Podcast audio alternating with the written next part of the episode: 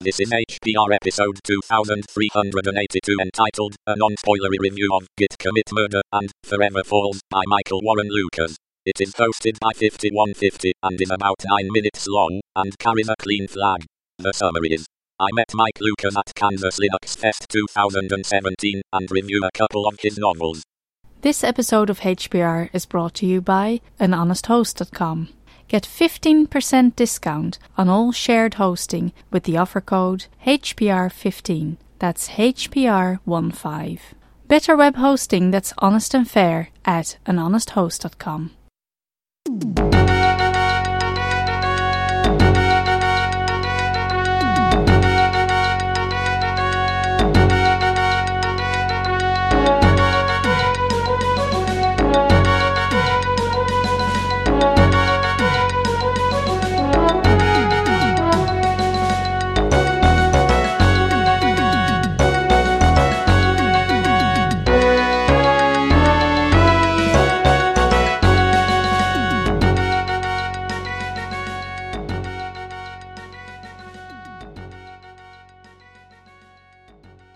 Howdy, folks.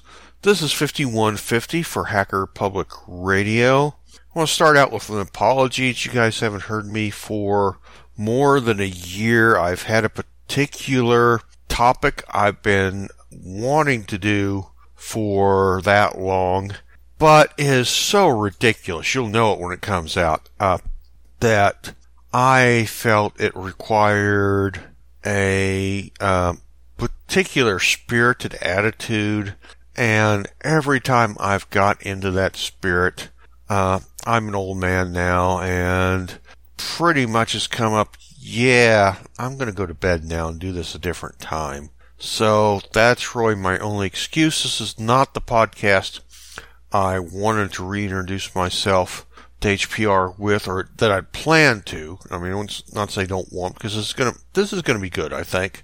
Uh, this is just kind of by way of explanation why you haven't heard from me in a while. This is my non-spoilery review of the novels Git Commit Murder and Forever Falls by Michael Warren Lucas. I met Michael at Kansas Linux Fest 2017 last spring, where he was a speaker. Turns out we've probably been walking past each other at the halls at, at Penguicon for the last three years that I've attended without knowing. Michael's a BSD guy and one of us, as well as being an open source advocate. He works professionally as a systems admin and network engineer. And he brought some books to uh, uh, KLF, so I bought his text SSH Mastery, mainly because I've never been able to get a handle on reverse IP tunneling, and I there there was a chapter on that, and also networking for systems administrators.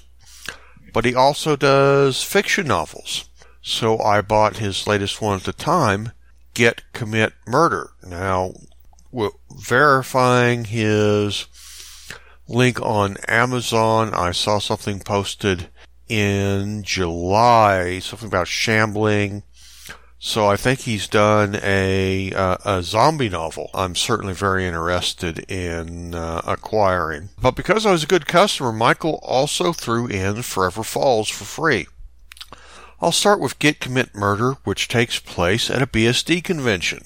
The gathering in the novel is slightly less informal than the Linux conferences I've attended because the conference is targeted at the users, contributors, and managers of the fictional Sky BSD. Our protagonist, Detroit native Dale Whitehead, has come to Canada to deliver a talk on his mesh networking project.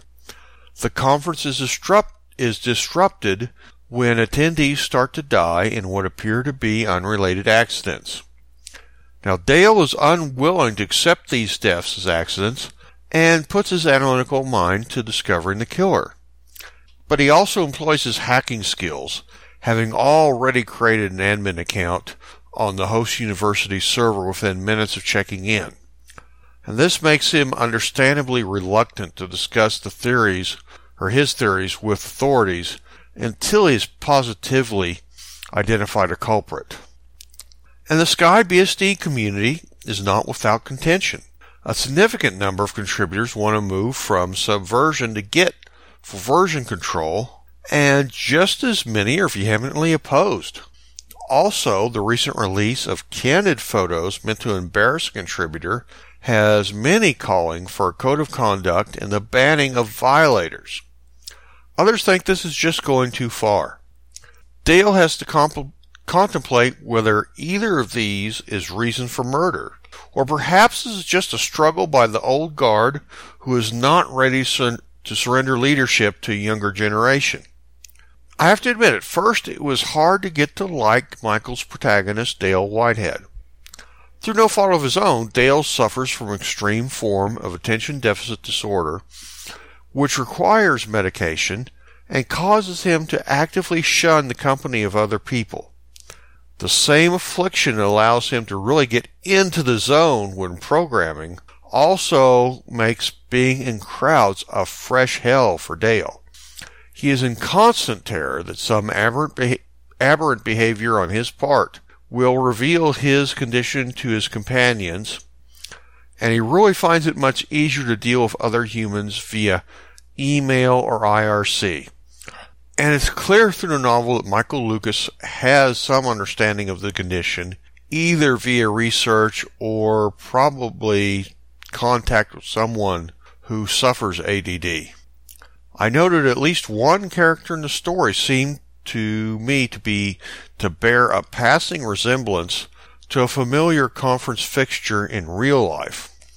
And Michael told me the sequel might be set in at an open source slash sci-fi convention in a city in a city, sorry, near the Great Lakes.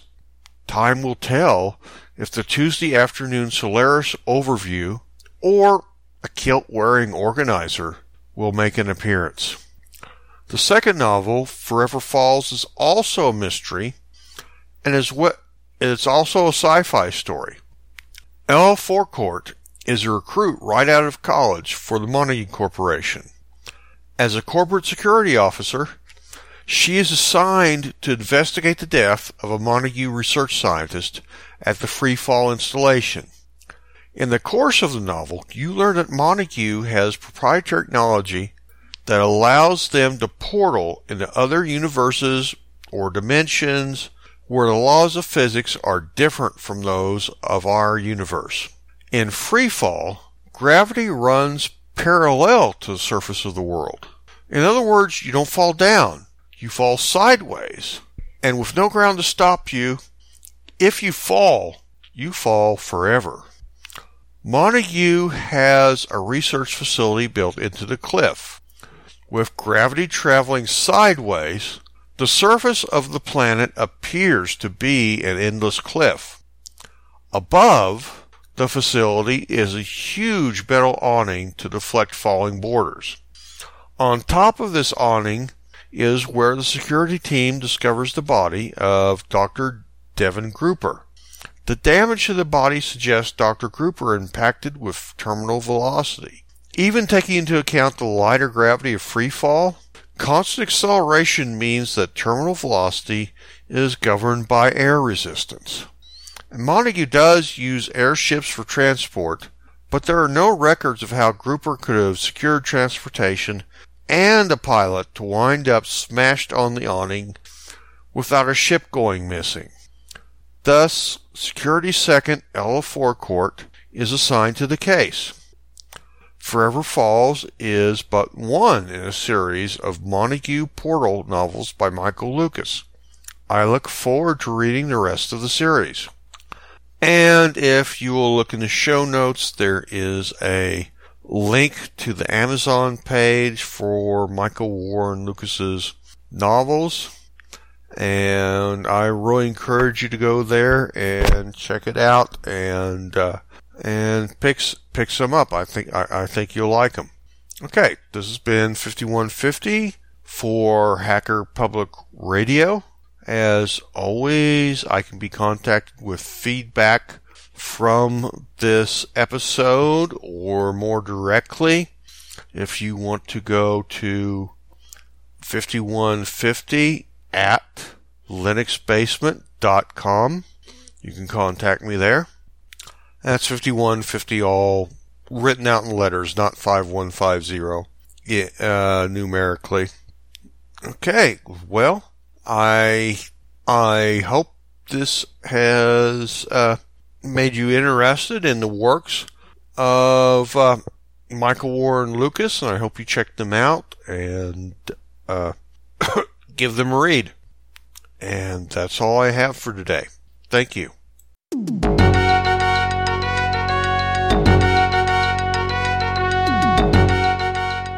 You've been listening to Hacker Public Radio at hackerpublicradio.org. We are a community podcast network that releases shows every weekday, Monday through Friday. Today's show, like all our shows, was contributed by an HPR listener like yourself. If you ever thought of recording a podcast, then click on our contribute link to find out how easy it really is. Hacker Public Radio was founded by the Digital Dog Pound and the Infonomicon Computer Club and is part of the binary revolution at binrev.com. If you have comments on today's show, please email the host directly, leave a comment on the website, or record a follow up episode yourself. Unless otherwise stated, today's show is released under a Creative Commons Attribution Share Alike 3.0 license.